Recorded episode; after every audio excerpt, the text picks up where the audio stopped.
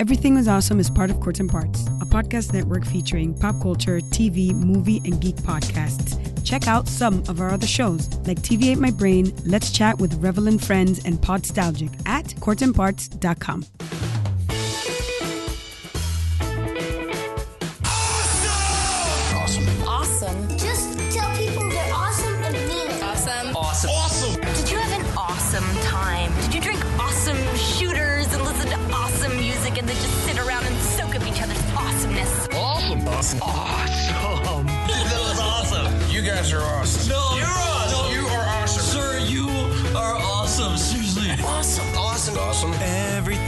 awesome.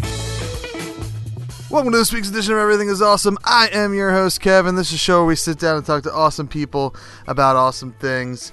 Uh, if you're listening to this, we are uh, we're, we're finally caught up from the, the end of summer, uh, end of summer blitz, we'll call it, I guess, where where we got fell a little behind because of all the vacations we took. Um, but we're back. Uh, things are good. Uh, you can find us on awesomepodcast.com, at realawesomepod on facebook.com, and of course Twitter, uh, at awesomepodcast on Instagram. You can uh, also find us on the Core Temp Arts Podcast Network on coretemparts.com. Uh, we are speaking with a fellow podcaster this week. Uh, he is the host of Tough Love. Please welcome to the show, Robert Kandell. Robert, Hi, how you doing? Good. Thanks so much for having me on your show. Uh, yeah, no, thank you for doing this show. Um, and we, uh, it's been a while since we've done a, um, like a, uh, random, um, podcast interview, uh, fellow podcasters. I love talking to other podcasters because, uh, you ca it's easy to, I think, interview one another because we just know what, what to do. True. True enough. Uh, so why don't we kick off with, um, telling us a little bit about, uh, your pod, yeah, your podcast, Tough Love. I've been doing the podcast for close to two years. I was in, uh, I did workshops for about 12 years. And, and I left the company I built and was doing workshops on my own and then got really sick of the entire process, not the teaching, but the enrollment. And I said, I, I still have something I wanted to say. And so I kind of took my focus off running workshops into running the podcast. And uh, it's been a blast ever since. It's, it was really an experiment in the beginning, but has become my platform for teaching. So, so where, as far as podcasting goes, where's where's your origin point to that? Like, what led you to, um, the world of podcasting? I, I've always been a fan of podcasts uh, for a long time, and but never really thought about doing one until I hit this frustration point with running workshops. And then I was like, it really was an innocent thought of like, well, why don't I just do a podcast? It kind of came out that in my head, and I gave myself, um, you know, six shows to start, and that was so much fun. I did another six, and then I've been doing it ever since. And I think I just published number eighty-seven or eighty-eight, so uh, it's been a really great experience. Yeah, podcasting is one of those things that um, I think is uh, just totally creatively fulfilling. If you're a creative person, or if you just like to talk, or if you have a message just to put out there, uh, it is the even though it, cost I've been doing it for 10 years now it costs a lot of money. Uh, people you know it's the it's the it's the least expensive um, to, uh, I think medium to tell your story, but it's also the most expensive hobby you're ever gonna have, uh, because it is uh, it's not cheap uh, if if you want to do it at a high quality. True. Very, very true. I just spent six hundred dollars on microphones, so I know what you're talking about. yeah, it's uh, it's that's always the fun uh, part of being uh, a podcaster too. Is like kind of looking at what you have and like, well, let's see, I can tweak this and that. Like we just we just went through and uh, noted like what upgrades we wanted to make, just because eh, it's been a while since we upgraded. And uh, yeah, if you uh, it can get pricey. Um, uh, but that being said, it's also how did, when you when you first started out podcasting, did you jump right in buying all the equipment you needed to buy, or did you kind of start off um, in in an inexpensive route? Oh, a disaster in terms of podcasting quality. I was living in Venice Beach, California. I had wooden floors. I had tall ceilings. I had a dog named Finnegan next door. I had a fire station about three blocks away, and so my podcast was sound quality was awful. Um, and I don't think I even used a microphone. I think I just used, you know, my laptop in front of me. And so my first six to eight episodes, the sound quality is abysmal. So I just learned and I started asking questions and uh, got a microphone as a Christmas present. Um, so it yeah, it's been a total um, uh, change and morph as I've gotten more and more knowledgeable knowledgeable about it. Yeah, it's it's something that um, you know it's it's you can do it with with the bare necessities and uh, and depending on if if you go into it with the bare necessities and no knowledge, it's you know you're gonna have that sound quality that's that's a little lower. But I would say almost every podcast, even this one, this this podcast, uh, this episode is I believe eighty four or eighty five, um, and. Uh, but I've been doing it for much longer than that. But so, so, you know, I would say I was probably about eight years in when I started this podcast, and uh, even then, like the first ten episodes was uh, like a, a learning experience because it was a new format, uh, doing things a bit differently, new hardware, new software. Mm-hmm. Uh, and uh, it's one of those things that I think is always just kind of a learning experience. You never stop learning um, new like tricks of podcasting. Mm-hmm. Um, it's and it's interesting to hear that because I've never even thought to sit down and like just use my laptop to record a podcast Mm-hmm. uh, without like the external microphone. I, it's to me when I think of because you know it's I love to. I scare people away uh, what, by by talking about cost, but I also like to say that you know it is you can do it on your phone. Like that's one of the great things uh, about podcasting today is that you can literally um, use your phone if you had to. True enough. Uh, so so what, let's let's talk about you. What where um where what's your personal origin story? Wow. Well, I've had a very interesting life, and uh, I considered myself I was normal until I was around 28. Uh, corporate America, San Francisco, married, uh, working a corporate job, you know, working nonstop. My wife and I were kind of passing each other, and you know, I was really going down the yuppie uh, road that my father had taught me. And then my wife at the time, we're divorced now, but my wife said, Hey, um, you know, do you want to go to Burning Man? And I was like, and this is 1998, before Burning Man was as big as it is now, both in popularity and size. And I was like, uh, I don't know. Burning Man is kind of for those people, those hippies and massage therapists. And, and I, I had seen a picture book with a bunch of people in mud. And, but I was like, all right, I'll give it a shot. And I kind I went there, and the strangest thing happened was that I got out of my car, and the words "I am home" popped in my head, and this new side of me started to evolve that was unexpected, and it really taught me that there was a whole new side. So I started taking workshops. I started to explore my sexuality. I started to uh, do things like the Landmark Forum. I really did some internal investigation and saw there was this whole side of me that I had never seen before. And then in 2004, with a good friend of mine, started a company called One Taste. And One Taste taught about relationship, intimacy, communication, and sexuality. Did that for 10 years, built it from a paper napkin sketch to an international eight figure firm, and then left in 2014, totally burned out, uh, ready for the next thing. Landed in Venice Beach, California, and restarted my life and now I'm a business coach, life coach, podcaster, and writing a book proposal for my first book. So uh, something I want to I want to go back and touch on uh, is, is something that I've heard of, but I've never never really even explored. Uh, you know, for listening to other podcasts, I've heard them talk about Burning Man. W- What exactly is Burning Man? Well, Burning Man, I haven't been in 10 years, so my, my information is antiquated, but I assume it's pretty similar.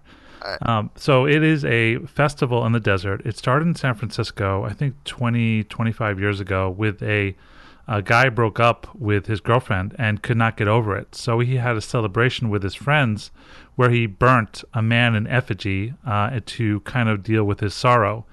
And it was so much fun. They went back the next, the next year, and then eventually uh, it turned from three, five, ten people to I think there's seventy thousand people that uh, congregate in the desert, in the Nevada desert, for ten days to celebrate, to bring art, to party, to drink, to do drugs. And it the peak is on Saturday night where they burn this hundred foot man. I'm actually not sure of the size, but a hundred foot man. Uh, they burn him, and it's just a big party in the desert. That is uh, sounds like at the same time one of the coolest and craziest things I've ever heard of. Yeah. Um, hearing about it, it, I've you know it, it always seemed like it was kind of a big party thing, but uh, I didn't know the deeper message behind it, but you know, until now. Well, for me, it was a spiritual awakening. I mean, I, I really credit getting out of this comfort zone, going into the desert, and it led to the most, uh, the first honest conversation I'd ever had in my entire life with my wife at the time around my desire, around my sexuality. It was, it was a, a place where I could actually speak the truth. And that one conversation totally changed my life and changed the direction of it. And so it was a really great experience for me. And so, so before you you started doing all these um, speaking events and, and whatnot, what what was what, what were you doing?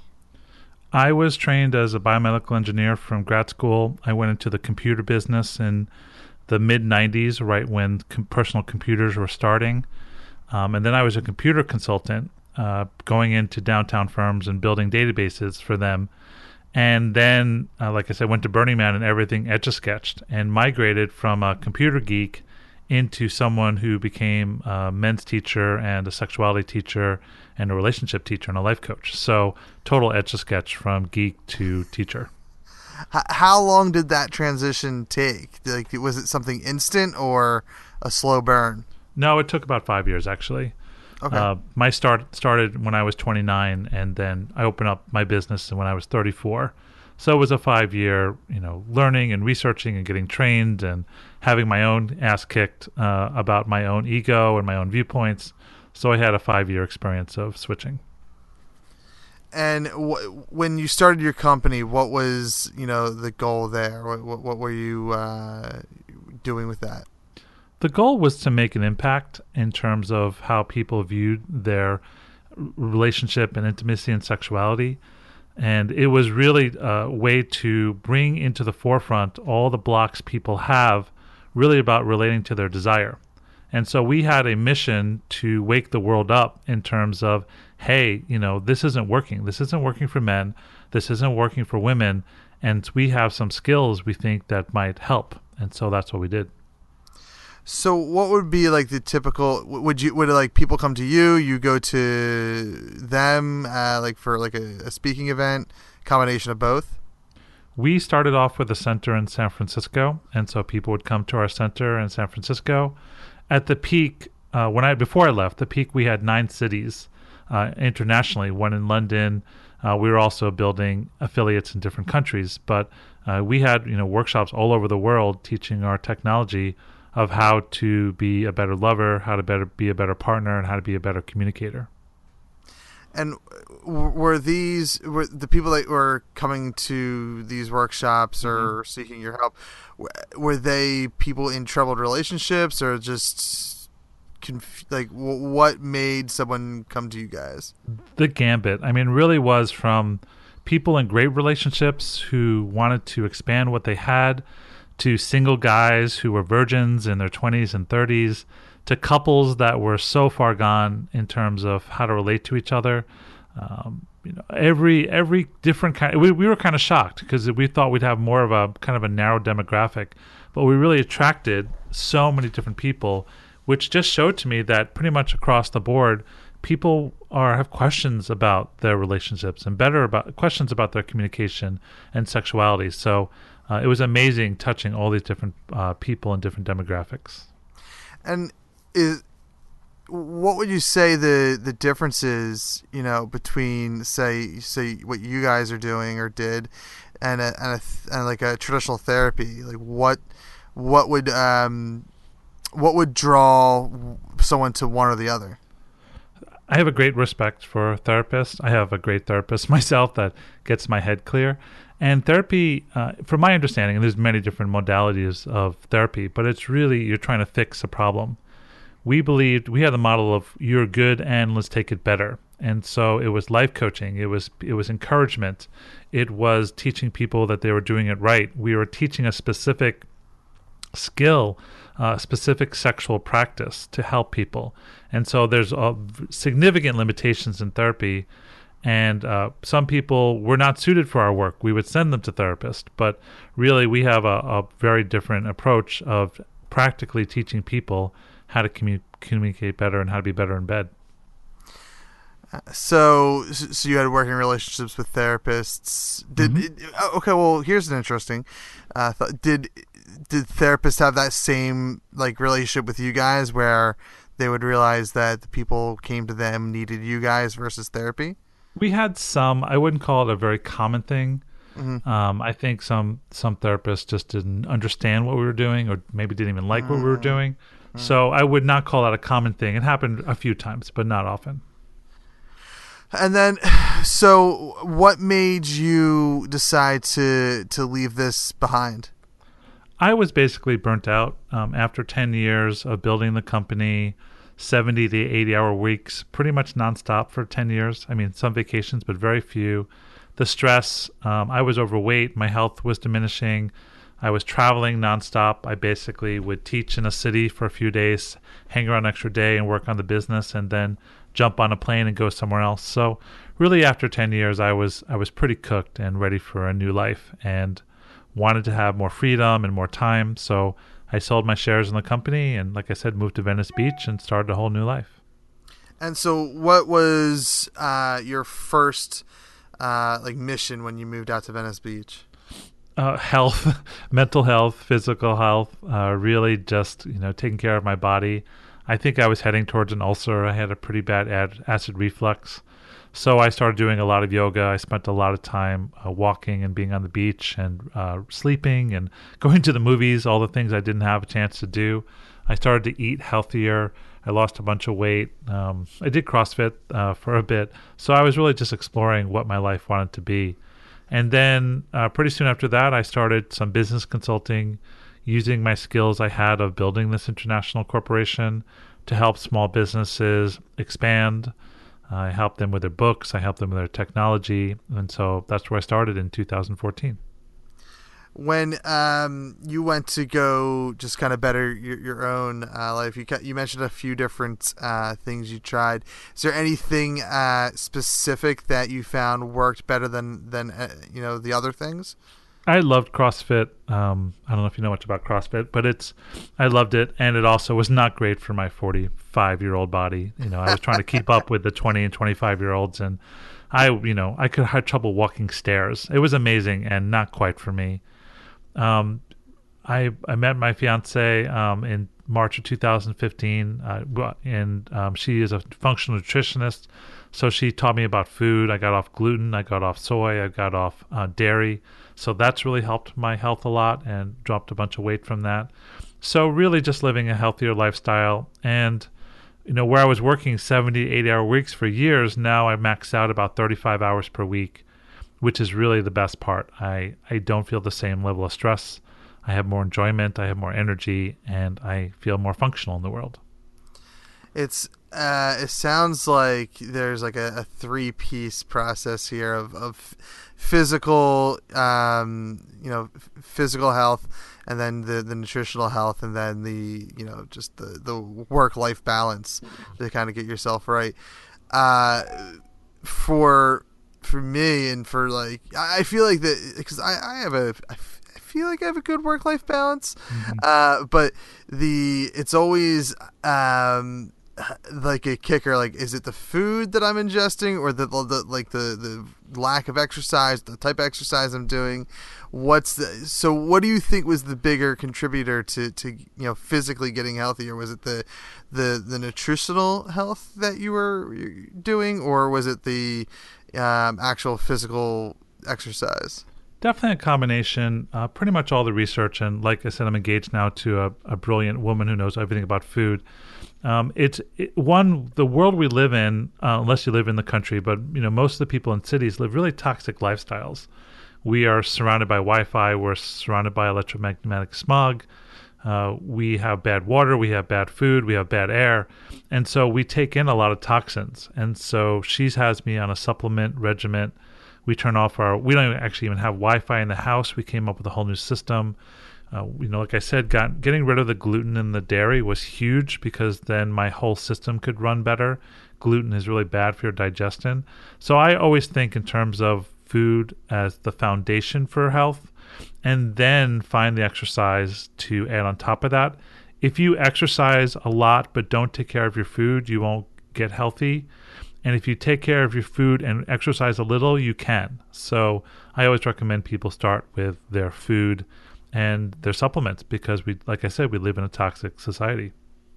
Well, and, and I think the the food balance is that's you know breaking habits which are mm-hmm. you know it's always hard to do. Like that's i have a portion control issue. I know this. And when i'm when i'm in the right mindset i can i can eat the right amount of you know the right amount of food versus eating you know 10 tacos in a sitting. Yeah. Uh it's interesting so I can't imagine a world where I don't have Wi-Fi. uh, is is it what? What's the reason that I have Wi-Fi? These are just theories, but I believe it, and um, there's a lot of research. And you know, really, this is the government and and health doesn't want you to know this because Wi-Fi is pretty toxic, and you know, I'm really nervous about the effect of phones. And like smoking, you know, was provided by the government to our soldiers, and and not really think is. And now look at it. And I think Wi-Fi is going to be the next smoking. And you know, we we don't have Wi-Fi in the house. We have a system where we can actually plug into walls and use electricity as our network, um, which worked great in our house. And it's we don't sleep. We turn everything off, and it's just much healthier. Now, how do you know? Like I have to have faith and belief in my fiance and her viewpoints, but I am sleeping better now than I ever have before. And I think the Wi Fi and the clean living um, is a big piece of the puzzle. Yeah, I mean, I can imagine. I don't know. Uh, I have no. I, I, guess I don't. I got. I don't really know uh, about too much. I know the the technical aspect of Wi-Fi of setting mm-hmm. it up and whatnot, uh, but like I don't. Um, I, I can definitely get on board with like when I eat better and when I'm and uh and I'm physically uh healthier. It is definitely a, a, a game changer when it comes to sleeping, mm-hmm. uh, which is uh, now I'm I'm I'm of the mindset of uh, I I either need four hours of sleep or about ten hours of sleep, mm-hmm. uh, because it just it feels like I'm I'm just anything less or more or in between. I feel like I'm not uh, hundred percent. What's because uh, obviously a good night's rest is gonna is gonna kind of set the pacing for the day. What is you know someone that that studies uh, or and has is, is engaged as someone that's uh, of a healthy mindset, what's like uh, ideal amount of sleep? I I really just sleep until I'm done, and that changes night to night. We go to sleep relatively early. We try to go to sleep between uh, 10 and 11 p.m. We're on the Pacific Coast. Uh, I used to before I met Morgan. I would stay up till 11:30, 12, 1. You know, watching TV or reading or being out. And so going to sleep at 10 and 11. I also live in a much quieter place moved from Venice Beach to the valley, and so it's infinitely quieter, which I think helps. And then I, I try to sleep uh, seven hours. I usually sleep seven to eight hours, depending on the night.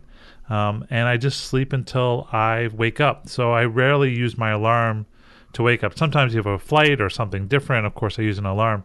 But most of the time, it's really based on my body clock. And my body clock tends to wake me up after seven to eight hours of sleep and so that feels good to me and everyone's different and you know your sleep changes as you get older and as your body changes as well so i would just try going to sleep a little bit earlier and then uh, set your alarm for let's say you know if you go to normally get like six or seven hours of sleep go to sleep an hour earlier and just see if you can sleep that eight or nine hours and see what happens.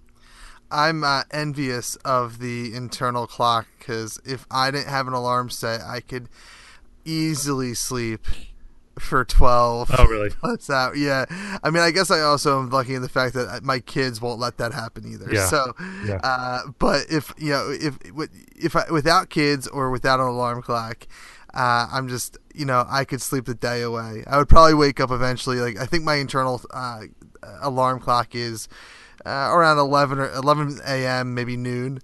Uh, it's I mean, and I guess maybe now that I'm older, maybe it's not. I don't know because it's been so long. It's been at least five years since I've had the opportunity to sleep that late.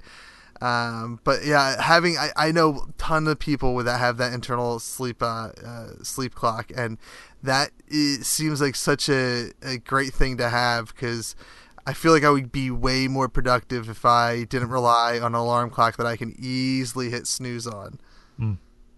Yep. Uh, so f- now that you're living this healthy lifestyle and you're you're you're consulting, uh, you're podcasting, and you're you said you're about eighty uh, episodes deep into that, yep. and st- did um did that lead into the book, or how, how did the book come about? Huh. Well, let's see. I really didn't want to write a book when it came down to it, and then it just kept coming up for me, and it just kept. I you know I kept seeing the same themes inside relationships when it came to men and women, and I have you know I spent you know 14 years building a business on relating, and so I have some really specific viewpoints of how to communicate, how to be in better relationship that work, and in my viewpoint, you know relating between men and women is bad and getting worse as time goes on. And so I just had some some views, and so I started doing the podcast, and then I you know, was using the podcast as content. And then I went to the Hay House Writers Conference in Las Vegas, where they offered a free contract. They had a contest for a free contract for one member of the audience. So that's due October 9th. So I've been working the last five months on writing a book proposal for Hay House, and it's been great because it's really brought a lot of discipline to my writing and a lot of discipline to the book. And so I'm really excited to see what happens when I submit it.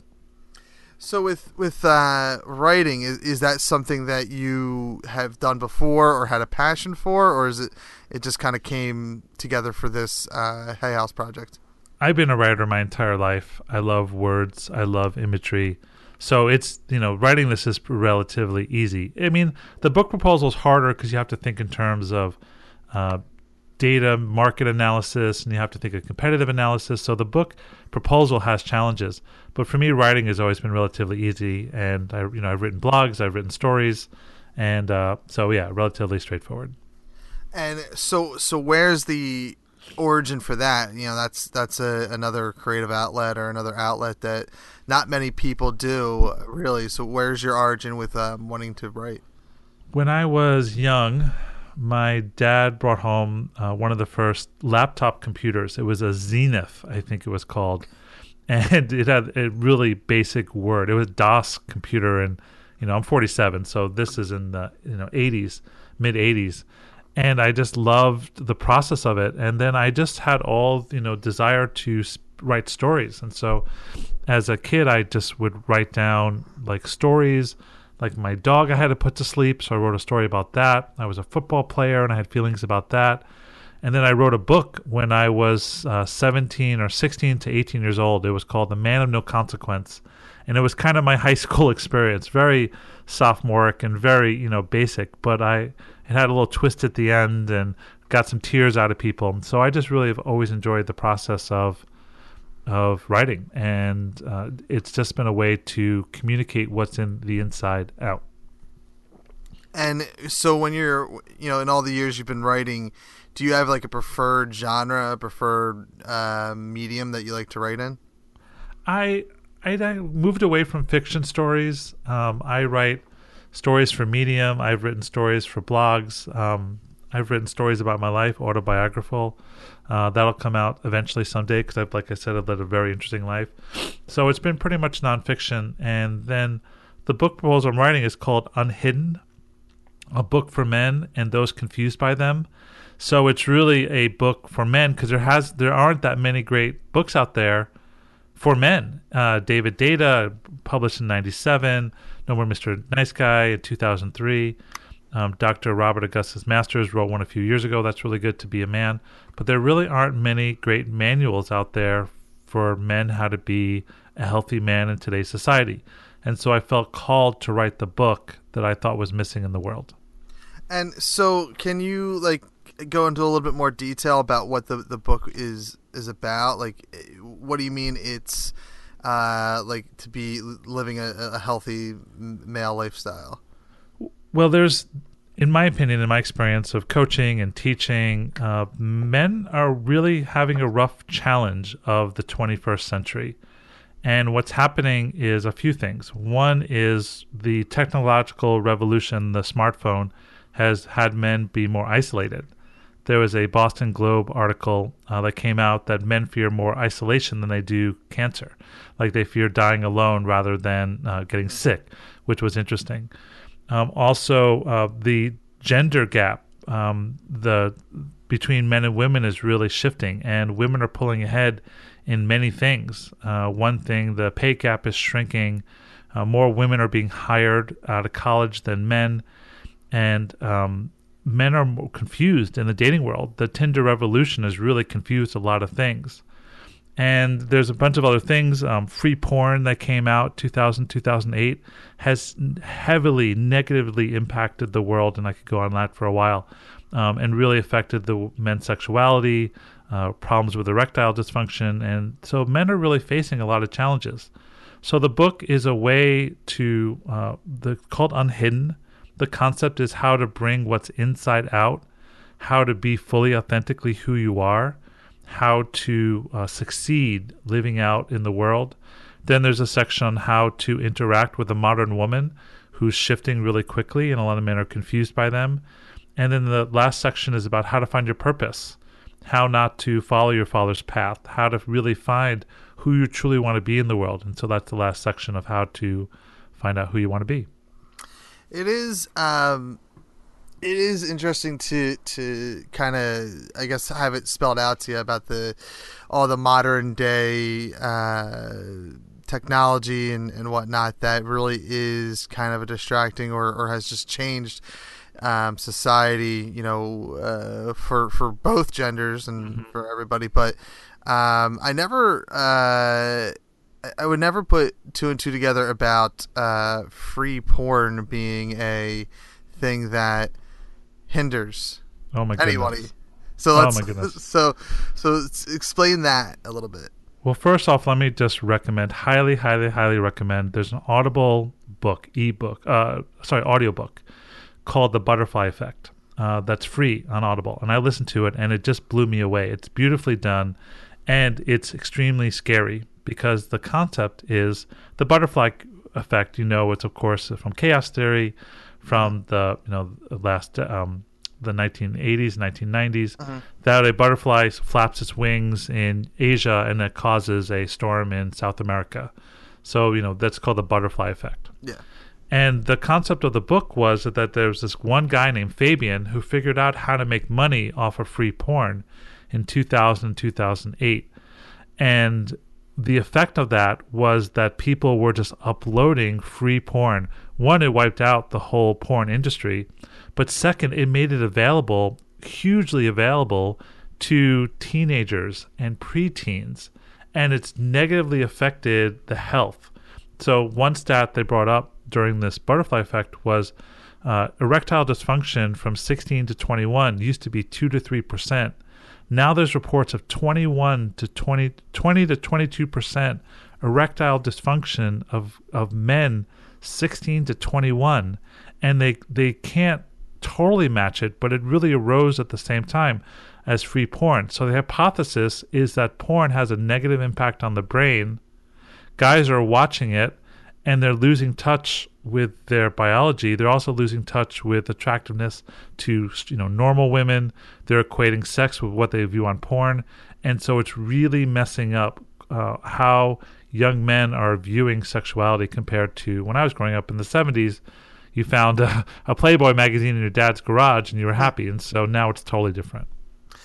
Uh, that's that's fascinating because the and and I don't I guess uh, I don't know why, but like the way I view like technology is like when I was I, am uh, about 15 years younger than you. I'm I'm mm-hmm. 33, uh, and um, uh, for me, uh, like I look at technology and and kind of like look at uh, my kids and whatnot, and it's like, well, when I was a kid, like if I got bullied, it was at least like to my face, Mm-hmm. uh, and like that's how I I don't. And maybe it's because I, I just I like I grew literally grew up with the internet like it was I remember when AOL 2.5 uh, was was was out and and I I was like it, it's I'm that generation that grew up with it, but I never. Um, I don't. I guess I didn't suffer any of those consequences at all because I've never even heard. I, I've never equated what you know that free porn to to uh, to disadvantage. But I do see like as a parent now, like it's. I see. Well, now that worries me that I didn't even think about preteens or teens uh, just having access to it. Uh, but uh, more so, like you know, so like I was saying, you know, getting bullied uh, to your face versus cyberbullying is like a major. Uh, seems like a much much bigger issue these days, and um, you know the the cyberbully can't see the effects that he's that he's having. Well, I mean, just look at you know the ubiquitous use of phones, and the parent parents are the same way. You know, we're always on our phones, and kids are seeing that. You go to restaurants, and what do parents do? They don't give a kid a book; they give a kid a phone. They give a kid a screen, and so people are really growing up with an addiction to their screens. I, I'm just as guilty as everyone else. I'm not trying to put myself above anyone, but it's it is the society we we built in. There's a comfort level. You're sitting in a waiting room, you're bored. What do you do? You pull out your phone. You know, you look for a hit.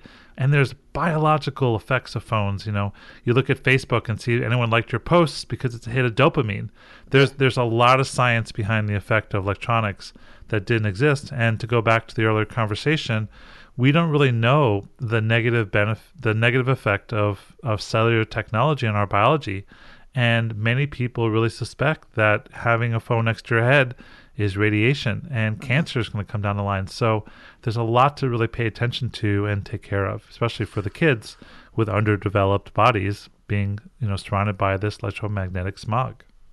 Yeah, I mean that I the the cell phone next to your head and the radiation thing is definitely like that I've definitely heard of, and and I, I feel like that was.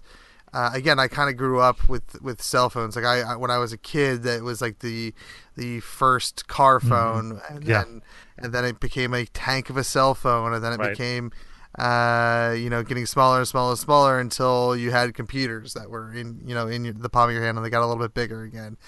Um, but the and I mean I I that I feel like there could be some truth too because it just it makes sense for sure. Uh, and like it is one of like and I, I say this being the kid that used to play a Game Boy in the back seat of a car, Uh-huh. but like it's all it's weird to me when uh, kids you know five to ten or even even like up to fif- 14 or 15 before they have a job like when they have phones. Because to me uh, that's not necessary. Like, i didn't have a phone until i had a job uh, but i guess i also had a game boy. I don't know. It's it's, it's a weird uh, it's a weird kind of like tightrope to walk uh, with this generation that is literally like you said like it's their faces in a phone all the time. And and my I mean me too. Like it's not like I I try not to. I try to be uh, way more um, uh, like aware that I'm doing it. And I so so I try to you know turn it off or, or throw it in my back pocket or something so that I'm not tempted to you know just eh, I'm sitting here doing nothing while the kids are playing let me pop my nose in my phone Right. I do this. I try to do the same thing. You know, when the kids are around, when my fiance's around, the phone goes down. It's a it's a new response, and I really am happy about it. And they go away and they run into the house and they come in later, and I'm on my phone. I'm like, that's just a signal. And so it's just raising my awareness. It's talking about it. You know, my nine year old stepdaughter wants a phone, and she's like, eh, some kids in her school have phones at nine years old. Yeah. So it's it's it's a changing world that we have to just pay attention to. Yeah, and like I and there's I've had um, friends of mine who who have given their kids whether they're like I know my nephew uh, he just turned ten and he's had a phone for a couple months now, um, uh, and I, I I haven't I don't understand why, uh, but and there's but there's other friends that have that have you know eight or nine or ten, even eleven year olds that have phones, and it's like, well, you know, we're we're not the one that's always going to pick him up from soccer practice, so uh, you know he needs to have a phone so that he knows who's picking him up, or so that you know if someone forgets him, it's yeah, and and that like I was like I can get behind the logic on that. Uh, it's, it, it's the, and that's like tightrope. That's the weird tightrope of, you know, when we were kids, it just wasn't an option to have, so that's why we didn't have it. But but now that it's an option, is it the right option? Is it is it? It's a weird tightrope that. Um, I guess our parents had their own cha- their own tightropes to walk, but I feel like we have it harder. True. True enough. Uh, so what's so, so as you uh, finish up this book, book proposal, what else do you have on the uh, horizon? Well, I'm, I'm building up my consulting practice. I, I, I have two sides in my brain. I have a split personality, or as my branding person likes to say, two sides of a coin. So I have a very successful business consulting. I help people with their businesses. I have uh, clients in Boulder and, and Washington and New York, and I do all that remotely. So that's a really great part. Uh, so building on my prac- my business consulting. Uh, once the book is complete, the book proposal is done, I'll work on that. And then speaking career is really the next thing online. I really like to do a TED talk down the line. I'd like to build a speaking career. But having a book before the speaking career, I've been told, is really beneficial. So I'm being patient with that. Um, I do. I've done uh, talks at festivals and locations. I'm going to Seattle in October to do a talk um, with one of my clients. So it's really uh, just building the business consulting, building my life coaching, uh, increasing the podcast by doing guest stars like at places like this, learning new skills, and uh, really enjoying a healthy work-life balance. And I do because you know we not that this show is necessarily a podcast about podcasts, but uh, it, it is you know it, podcast is a, a big passion of mine and whatnot. Um, what is because we didn't really dive fully into what tough love is. Uh, so can you tell me a little bit about that since you know you just you, you are trying to uh, put a focus on that? Sure. Well, tough love, uh, I it's kind of how I coach and teach. Tough love is the kind of truth you don't really want to hear, but you kind of do. It hurts when it goes in, but then it feels good because the truth is so raw. It's the part of yourself you can't see for yourself that your best friends or you know someone you trust tells you, uh, like a college teacher, and it changes your life. And I think it's really missing. I think we live in a very polite society where people aren't telling each other the truth. So the concept of tough love is the truth that needs to be said to set you free. The format of the call it's uh, every Thursday at 10 a.m. PST. I use a technology called Zoom, which is sort of like Skype on steroids. You can click on a link, and then you go to the show and you can watch me live. And there's you know 10 to 20 other people watching. You can see their faces. I do a topic um, on something I'm interested in at the moment, from relationship to sexuality to communication to business. So I do a 20 minute rant on the topic. Then I invite someone on the line to do live coaching in the second half of the show. And so I coach them on that topic. So it's really fun. It's interactive. It's kind of fast. It's the fastest 40 minutes of my week, and it's a great time. It's uh, so you you do your show live. You stream it live. Yes. That is, um, and that, that's something that was, you know, all the all these years ago when podcasting first started was not really a big option. Uh, but that's something that as soon as it really became an option and and I got hip to it, like it, it, it influences how I do my podcast today. You know, I don't live stream anymore. Uh, but I also like what live streaming. I think one of the great things about that is that because it's live, like whatever you say is out there already. So that instantly cuts your editing time down. You're, you're you're now listening, and that's like huge for me. Is is you know, um, as much as I love to tell people to like go out there and host your own podcast, Uh, there are a couple caveats, and it is eventually it's going to turn into if you're it's, if it's something that you end up loving and you're passionate about, it's going to turn into a pricey uh, project, and it's also time consuming because it's anywhere from 45 minutes to an hour, you know, of you sitting down and recording an episode, and then you have to spend that same amount of time editing that that uh, episode. And so for some people, it takes them twice the amount of time to edit because they're uh, really meticulous the way they edit. And I think that's you know, I think every podcaster should live stream because I think it changes your world. Yeah. Um, have you done? Have you always live streamed it, or have I you have. done a mix?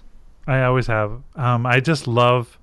I am a teacher, and I've been teaching for 14 years at this point, so I'm good in front of an audience. I'm quick on my feet. You know, I'm funny. I have the words come to me really quickly, so I love the action of the live podcast. Um, for me to sit and record one just sounds horrible. It sounds torturous. Um, so I'm on edge. Um, I and then what I do is uh, I do my show on Thursday. I then take the audio and pop and then do a little cleaning, uh, add an introduction, add some music. But I don't do much editing unless I say Yeah. something really bad, which happens from time to time. Yep, yep. And then I publish it every Monday. So the the podcast is polished a little bit, but really not a lot. I really like the raw aspect of the show. Yeah, and that's something that, like, you know, uh, I, I think is what we, what I've done since I've live streamed is, is I, I don't edit out content unless, like you said, it's something just way over the top that me or a guest has said. Um, but it's just, it's giving that final polish so that when the people who are seeking it out on iTunes or Google Play or wherever you're listening to podcasts these days, uh, they they get something that's uh, that just is crisp. Um, all right. Well, uh, Robert, before we let you go, uh, why don't you tell people where they can find you, where they can find your podcast, and everything else that you have going on? Uh, the best way to find me is tufflove.live, T U F F love.live.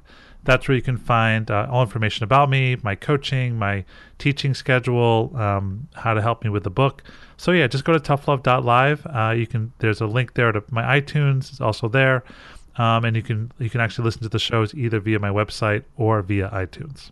And and speaking of, uh, you remind me of live. Uh, have you done or are you considering doing like a more um, like like an actual live show where you go to like a venue of some sort and do the show like on a stage or something? Oh yeah, yes. I mean, I love teaching live. I'll, you know, if anyone's out there looking for a good speaker, I've been doing this for 14 years. I'm pretty good. Um, so I'll travel anywhere, you know, that works uh, to do a live show. So I can do uh, speeches, I can do talks, I can do workshops, and also I'd love to do my podcast out in the world. It'd be super fun.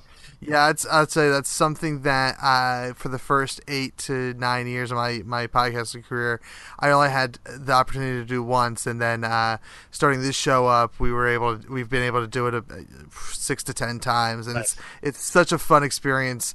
Um, because it's even it's even more different than doing it streaming live because it's Right. it's it's uh, you actually are in the same room and you feel that vibe of people. It's um I've been lucky enough to, to have this type of podcast where it's just me and one person or me and a couple people talking, uh, live streaming and live audience, and they they each are cool in their own unique way. Um, but there's really there's something real special about doing it live on a stage. Yeah. Uh, so yeah, definitely. If, if you have the opportunity, or if anyone out there wants to bring tough love uh, to to uh, your your podcasting or comedy venue, uh, you know, hit hit them up at tufflove.live because. Uh, I don't think you'll be disappointed. I know Robert won't be disappointed. It's it's it's a, a good time. Thank you so. Uh, Robert, thank you for doing the show. My pleasure. Thank you so much, and I really appreciate it. Not a problem. Uh, if you know, as a reminder, go and check out uh, tufflove.live for more information about Robert and what he's up to with his podcasting, his speaking events, and everything he just described here today. Uh, you can find everything is awesome, like I said, on Facebook and Twitter at Real Awesome Pod. You can also find us on Instagram at Awesome Podcast. You can find us on awesomepodcast.com. We are part of the Court Temp Arts Podcast Network uh, on courttemparts.com. Uh, I keep forgetting to say this, but leave a five star review on iTunes. That's always appreciated. Uh, until next time, I'm Kev, and this is Everything is Awesome. We've been awesome. Thank you for listening to the Court Podcast Network. To listen to more Court and Parts shows, visit courtandarts.com.